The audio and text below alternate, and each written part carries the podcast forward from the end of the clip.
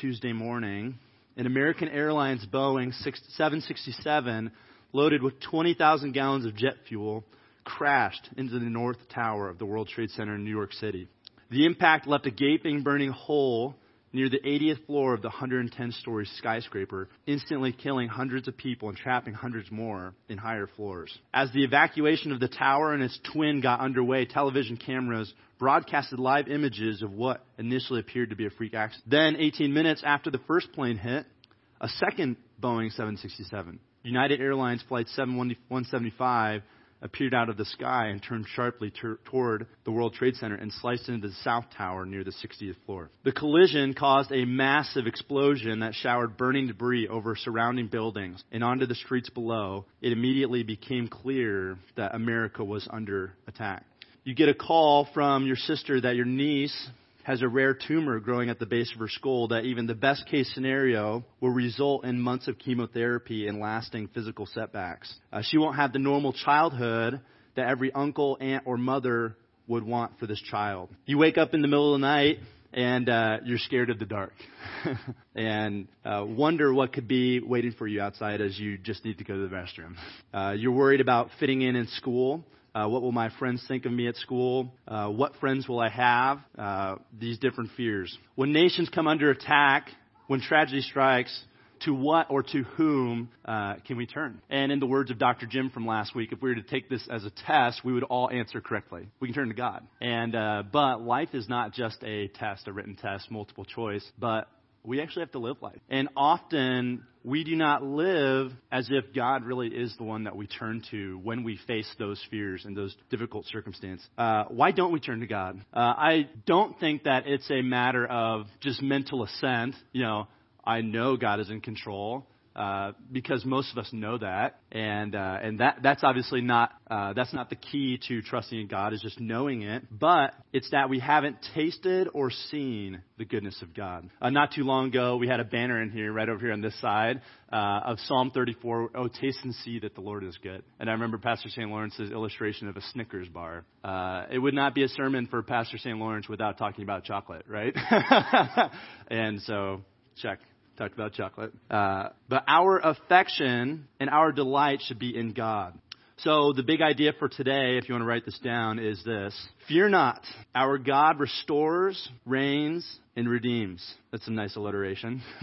Fear not. Our God restores, reigns, and redeems. So to give some context to our, where we're at in Scripture, Isaiah 44, uh, the author is the prophet Isaiah, um, who began his ministry. We see the beginning of his ministry in Isaiah 6, the year that King Uzziah died. And he was a prophet during the reign of Hezekiah. And we see a lot of his interaction with Hezekiah in chapters 1 through 39. Then in chapter 40, uh, there is a significant change in tone. And uh, chapters 40 through 66 uh, is now written from the perspective of the Jews in exile in Babylon. So, just to give a little history timeline, Isaiah uh, is prophesying here that in the future Israel is going to go be taken captive by Assyria, and then in a hundred years Judah is going to be become captive and in exile in Babylon. Okay, so Isaiah is all the way over here. Then in Isaiah 40, Isaiah is writing from the perspective of this group right here. It's kind of weird as you read it. Maybe I'm just saying this as you read it. It kind of helps give some clarity. Uh, he's like he's talking in present tense, like they're in Babylon, uh, but it's actually written over 100 years ago. And so that's where we find ourselves in chapter 40 and on. Uh, chapters 40 through 66, uh, from 40 to the end of the chapter, has been called for centuries the book of consolation, uh, the book of comfort. And it's rightly named this because even just in these first four chapters, uh, seven times God says to his people, Fear not, or do not fear. Uh, in fact, it is in this section that we get the line from how firm a foundation that has comforted many hurting souls for, uh, for decades um, in Isaiah 41:10, "Fear not, for I am with you. Be not dismayed, for I am your God. I will strengthen you. I will help you. I will uphold you with my righteous right hand." It's kind of hard not to sing that. fear not. So, uh, but the other passages here, the other fear not passages, 41, chapter 41, verses 13 and 14. For I, the Lord your God, hold your right hand. It is I who say to you, Fear not. I'm the one who helps you. Verse 14. Fear not, you worm Jacob. How'd you like to be called a worm? uh, actually, if you look at the context of that, he does use that worm to do some amazing things. But uh, fear not, you worm Jacob, you men of Israel. I am the one who helps you, declares the Lord. Your Redeemer is the Holy One of Israel. Isaiah 43. But now, thus says the Lord, He who created you, O Jacob, He who formed you, O Israel, fear not, for I have redeemed you. I have called you by name. You are mine. I'm going to keep reading this because this is a, such a sweet passage. When you pass through the waters, I will be with you, and through the rivers, they shall not overwhelm you. When you walk through fire, you shall not be burned, and the flame shall not consume you, for I am the Lord your God, the Holy One of Israel, your Savior. Isaiah 43 5. Fear not for I am with you. I will bring your offspring from the east, and from the west I will gather you. And our last two fear nots are found in our text today uh, in Isaiah 44. To continue to give some more context, the original audience from this text would be Jews in Babylon sometime between 586 and 516 BC. And these were people who had faced a 9 11 level invasion from the people of Babylon. But instead of Israel then responding and going into Babylon to attack them, Babylon totally destroys Judah and Jerusalem, ransacks the city, and brings them back to Babylon. And so this message of comfort was given to these exiles who are in a foreign land, and they are in, in, desperate need of comfort. So, our purpose in studying this text today is to see the comforting characteristics and traits of God that transcend history into our lives today. And by the way, this is why it's important to read the Old Testament. Most of why we know what we know about God, we get from the Old Testament. You know, uh, there are people who say, hey, New Testament believers, just read the New Testament. Uh, I totally disagree with that. if you want to know God and who He is, the Old Testament is an amazing place to study. And, uh, and so that's what we're going to look at today is why should I trust in the Lord? Why should I not fear? And so, beginning in verse 1, let's, uh, let's jump in. But now listen, O Jacob, my servant, in Israel, whom I have chosen. Thus says the Lord, who made you, informed you from the womb who will help you. Do not fear, O Jacob, my servant, and you, Jeshurun, whom I have chosen. So we begin this section uh, with who is God addressing these promises to. You know, so we're about to look at a bunch of reasons why God is trustworthy and a bunch of promises. So who is this written to? It's to Israel and to Jacob, and he also calls them Jeshurun, which is to say upright ones. Okay, you're my upright ones, people that I have chosen. And uh, this is primarily uh, addressed to Israel. Therefore, we'll see some blessings in this passage that are exclusive to Israel as a nation. Uh, but we ought to learn to praise God for his goodness to Israel. Uh, it, it, can become really easy to look at passages like this and go, well, this isn't about me.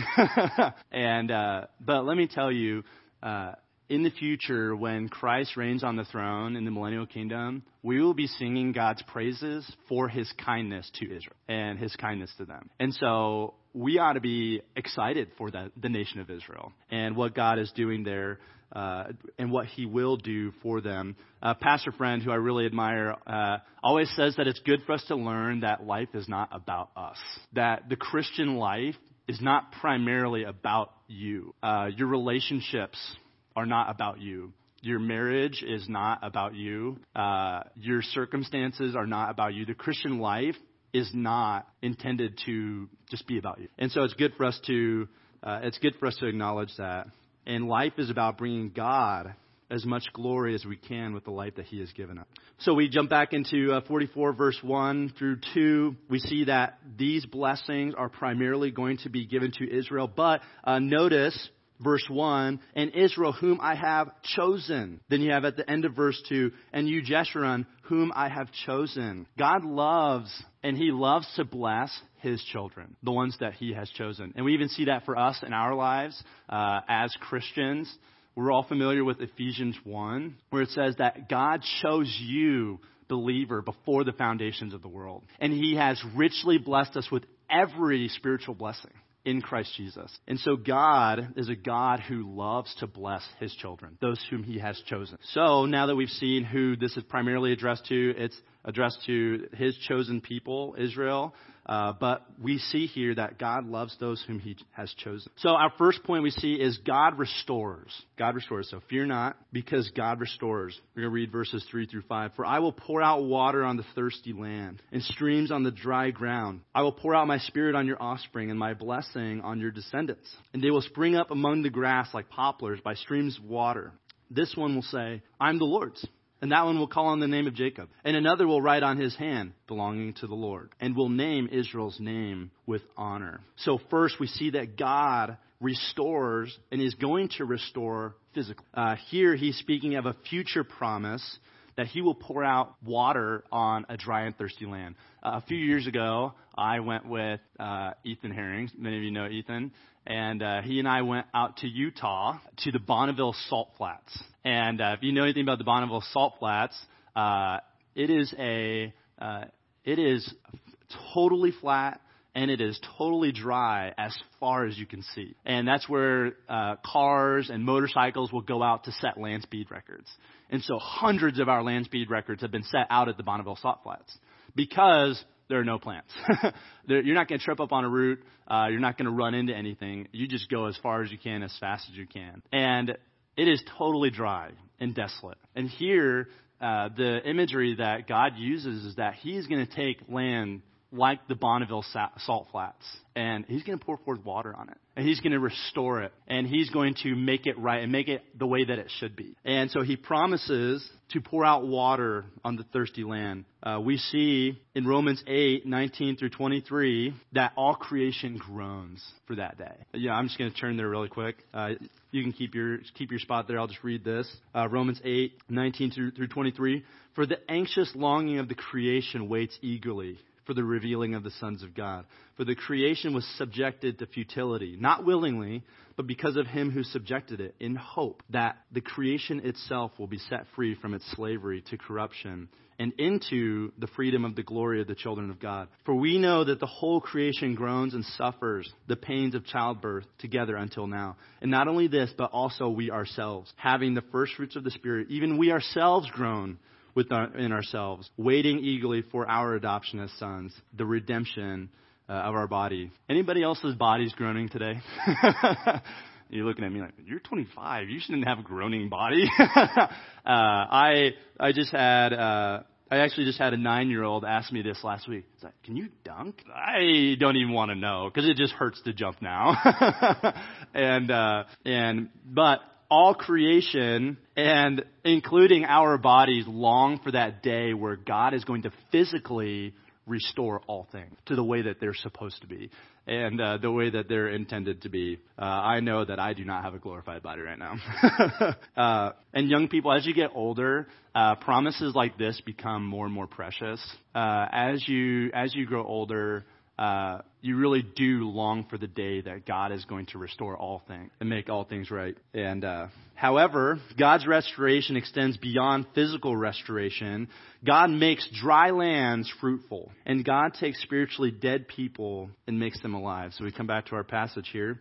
Uh, verse 3, the second part. I will pour out my spirit on your offspring and my blessing on your descendants. He uses the same language to communicate what he's going to do with water on the land with the Spirit on his people. That here are people who are dry and thirsty that he's going to pour out his spirit on and rescue. God restores spiritually. Uh, I believe that this specific pouring out of his spirit on Israel has yet to occur. Uh, this is a future event uh, that will occur in the millennial kingdom uh, during the rap, uh, during the tribulation and uh, it will occur at the time that creation is restored. So it's going to happen at the same time. God is going to pour out His children on, sorry, it is going to pour out His Spirit on the children of Israel, and they are going to be like the man in Psalm 1. We see that here. Uh, and they will spring up among the grass like poplars by streams of water. Uh, he uses the illustration of you've got grass, you've got a beautiful river, and there's a tree that is planted. You know, uh, really similar language to Psalm 1. You know, here's the man whose delight is in the law of the Lord, and he will be like a tree planted by water, and which bears fruit. And this is what the people will be like. Isn't that awesome? that God is going to take a land that is dry, and a people that are dead, and make them alive. Wow. that is, that is going to be amazing. Uh, we go on and it says in verse 5, uh, one will say, I'm the Lord's, and that same one will also say, I am Jacob. And then it says, one will have on his hand saying, belonging to the Lord, and they'll also say, I'm an Israelite. Uh, what Isaiah is saying here uh, is that there will be a day where being an Israelite and belonging to the Lord are going to mean the same thing. That there's not going to be people who are God's chosen people but aren't redeemed. There's going to be one and the same. Uh, they're going to they're going to belong to the Lord. So this future hope should lead to a changed life. Uh, although we are not going to have this specific promise fulfilled in us, we already experience many of similar blessings, like His Spirit. But we're also going to be there, millennial kingdom. Praise the Lord. that is going to be awesome. And that future hope really should affect our lives now. Uh, they've done a survey to see what day of the week workers are most happy. And uh, it's pretty easy to guess it's Friday. uh, not Monday and uh, not Tuesday or Wednesday, but it's Friday. And why is that? Well, we have the weekend to look forward to, right? And they're showing that, you know, as you go into work on Friday, which many people are working from home now, but uh, for the few of you who still work uh, where you work, uh, on Friday, man, it's a lot easier to be patient and kind to people. hey, I'm going home this weekend. You know, I'm, I'm going to go on vacation. I'm going to go eat out with my family. I'm going to go do all these fun things. And it's so much easier to be patient and kind and understanding on Friday. Why? Because we have something that we're looking forward to. Similarly, as Christians, we should be the most joyful people. Not only because what God has done for us now, but the future hope that we have. I got to get moving here. God restores, but we also see that God reigns. So God restores, God reigns. Uh, first, we see that God reigns over nations. Uh, the book of Isaiah is sort of an emotional roller coaster. It's like judgment, salvation, judgment, salvation, and it is kind of okay. But we see through Isaiah, most of God's chastising, most of his discipline comes at the hand of other nations. You know, we see uh, in chapter 28 of Isaiah that Assyria is going to capture Israel. Uh, we see that in chapter 39 that Babylon would capture Judah. We see through the judges earlier in history that God used the Philistines over and over to bring his people back to him. But these two nations, specifically Babylon and Assyria, they were serving the Lord and his purposes. And it was not God making just the best of a bad situation. God was using these nations to accomplish his will. And that did not end at the end of Isaiah. God still is the one who reigns over nations. Uh, it can, we can look at the world today and we can even look at uh, things that are going on right now. We can look at our own country and say, what is going on? but God reigns. And how often do we act like God is not reigning over these situations? We serve the God who reigns. But we see more specifically, actually, before I jump to that, uh, at the end of this chapter, we're not going to get to this, but God then uses Cyrus, who is uh, one of the kings of, he's the king of Persia, to set his people free. He says, Cyrus is my shepherd. Okay, I'm sorry. I'm going to read it really quick. 40, uh, if you look at the end of 44, uh, verse 28, I have the Sunday school hour too, so I can do this. Uh, it is I who says of Cyrus, He is my shepherd, and he will perform all my desire.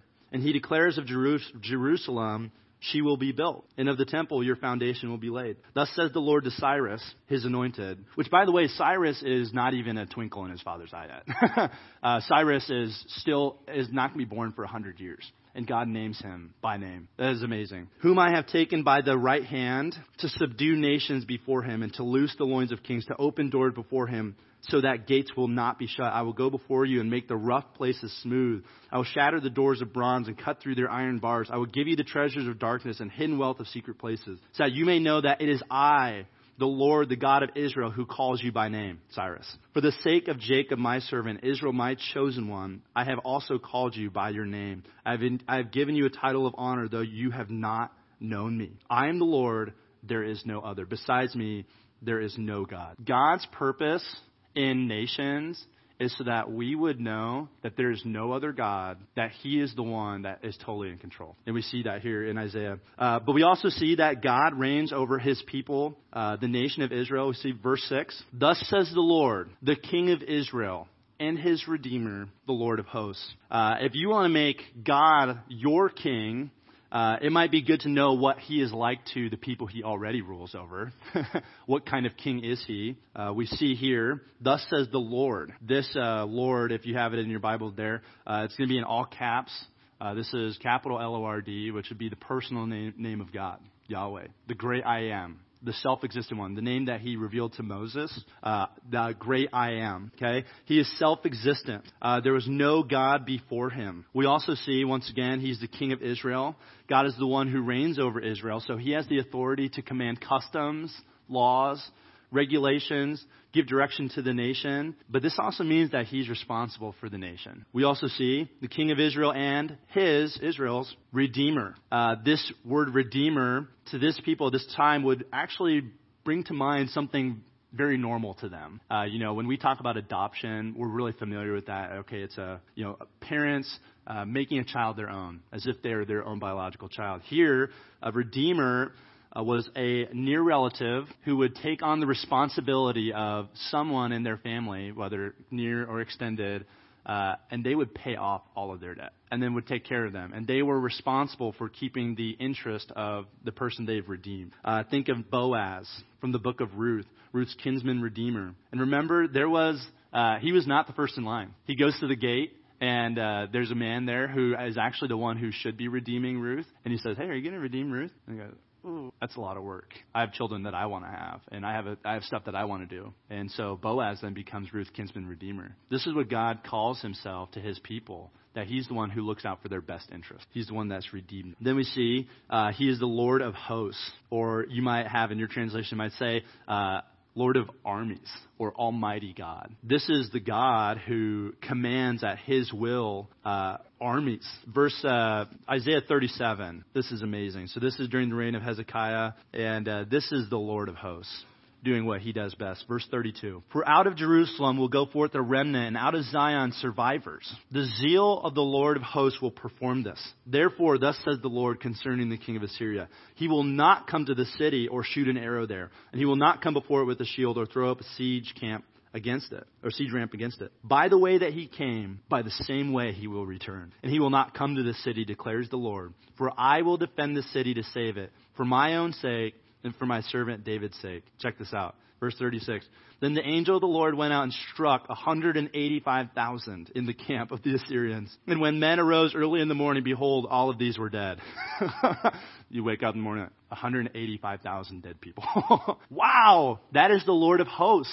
That is, he's the king of armies. And this is the king of Israel. And it is really, uh, it is really amazing to see how God has revealed this. Uh, as the Lord of hosts, our God is able to accomplish his will for us. He fights on our behalf. It's interesting, without any, any one of these individual characteristics, we do have reason to fear, to be afraid.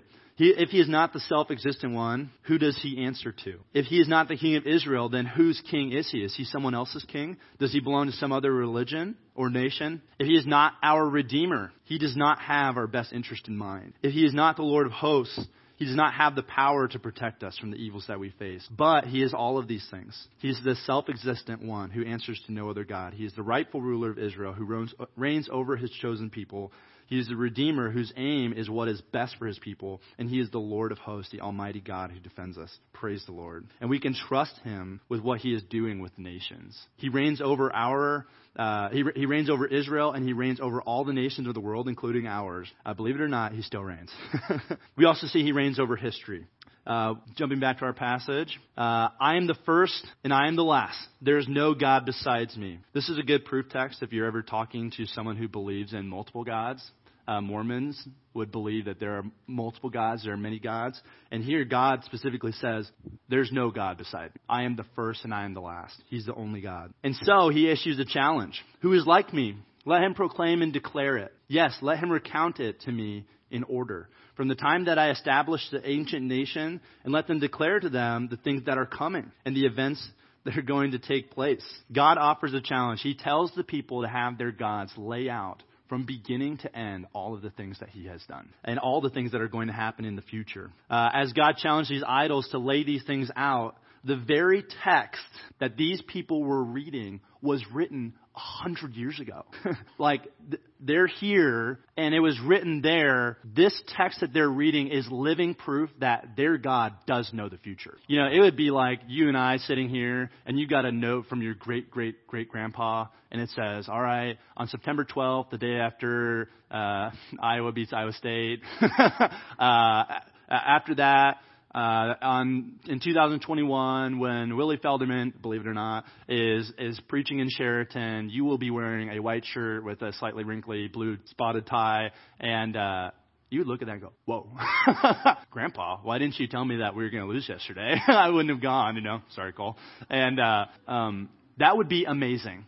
And that's essentially what has happened here is that as God issues this challenge, as they're reading it, He has already met this. He already has met the criteria to be God. And this is uh, this is where we run into a lot of trouble. Their idols fall short of this test because they are not God. Uh, how often do we ask things or people that are not God to do things that only God can do? You won't find ultimate joy and satisfaction in the buying of things. You won't find ultimate joy and satisfaction in your happy marriage or in your children's success. No wonder we get so frustrated. Uh, we are asking our spouse or our children or sports or our job, whatever it is, we're asking it to do what only God can do. And they're going to fall short. But praise God, He doesn't leave it at that. And actually, the people, uh, God, God assumes that the response is fear because their idols have fallen short. The, the things that they have made first in their lives have fallen short. But God reassures them, and we see our second fear not in this passage. Verse 8 Do not tremble, and do not be afraid. Have I not long since announced it to you and declared it? And you are my witnesses.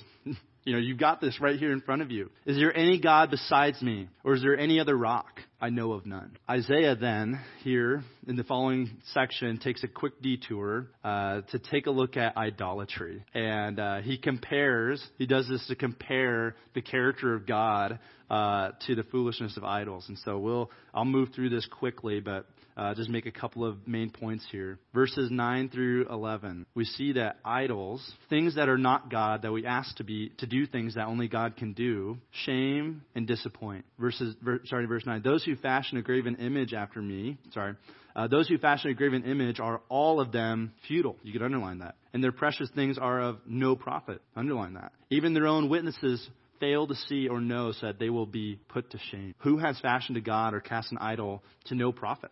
Behold, all his companions will be put to shame, for the craftsmen themselves are mere men. Let them all assemble themselves. Let them stand up. Let them tremble. Let them together be put to shame.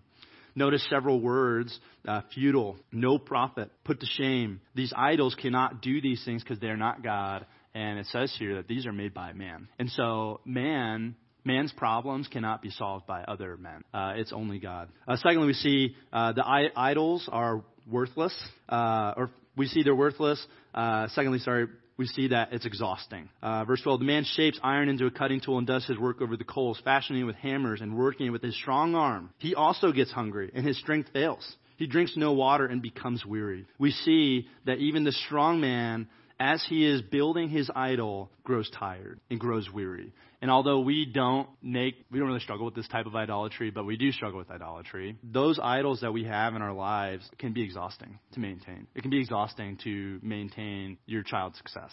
To put that on your shoulders, you know, that, hey, that's where I'm going to find my satisfaction in my children. That's going to be exhausting. Uh, you find your success in people liking you at school, you know, being popular. Uh, that's going to be exhausting to maintain that. Uh, even a strong man will be exhausted by that. Uh, because they require strength, to, they require re- strength to be built, but they provide no renewal. Uh, note the contrast. I'll turn there really quick. In Isaiah 40, uh, 40 verses 28 and 31. Idols are exhausting. Here's God. Sorry. Do you not know? Have you not heard? The everlasting God, the Lord, the creator of the ends of the earth, does not become weary or tired.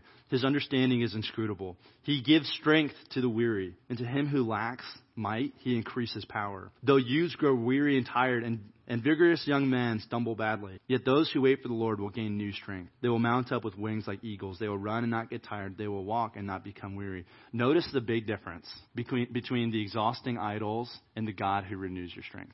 Finally, with the idols, we see that they are really foolish. foolish, uh, and they blind. Uh, and I'll just summarize it here. uh, the idols are trees that these guys planted. The rain comes down.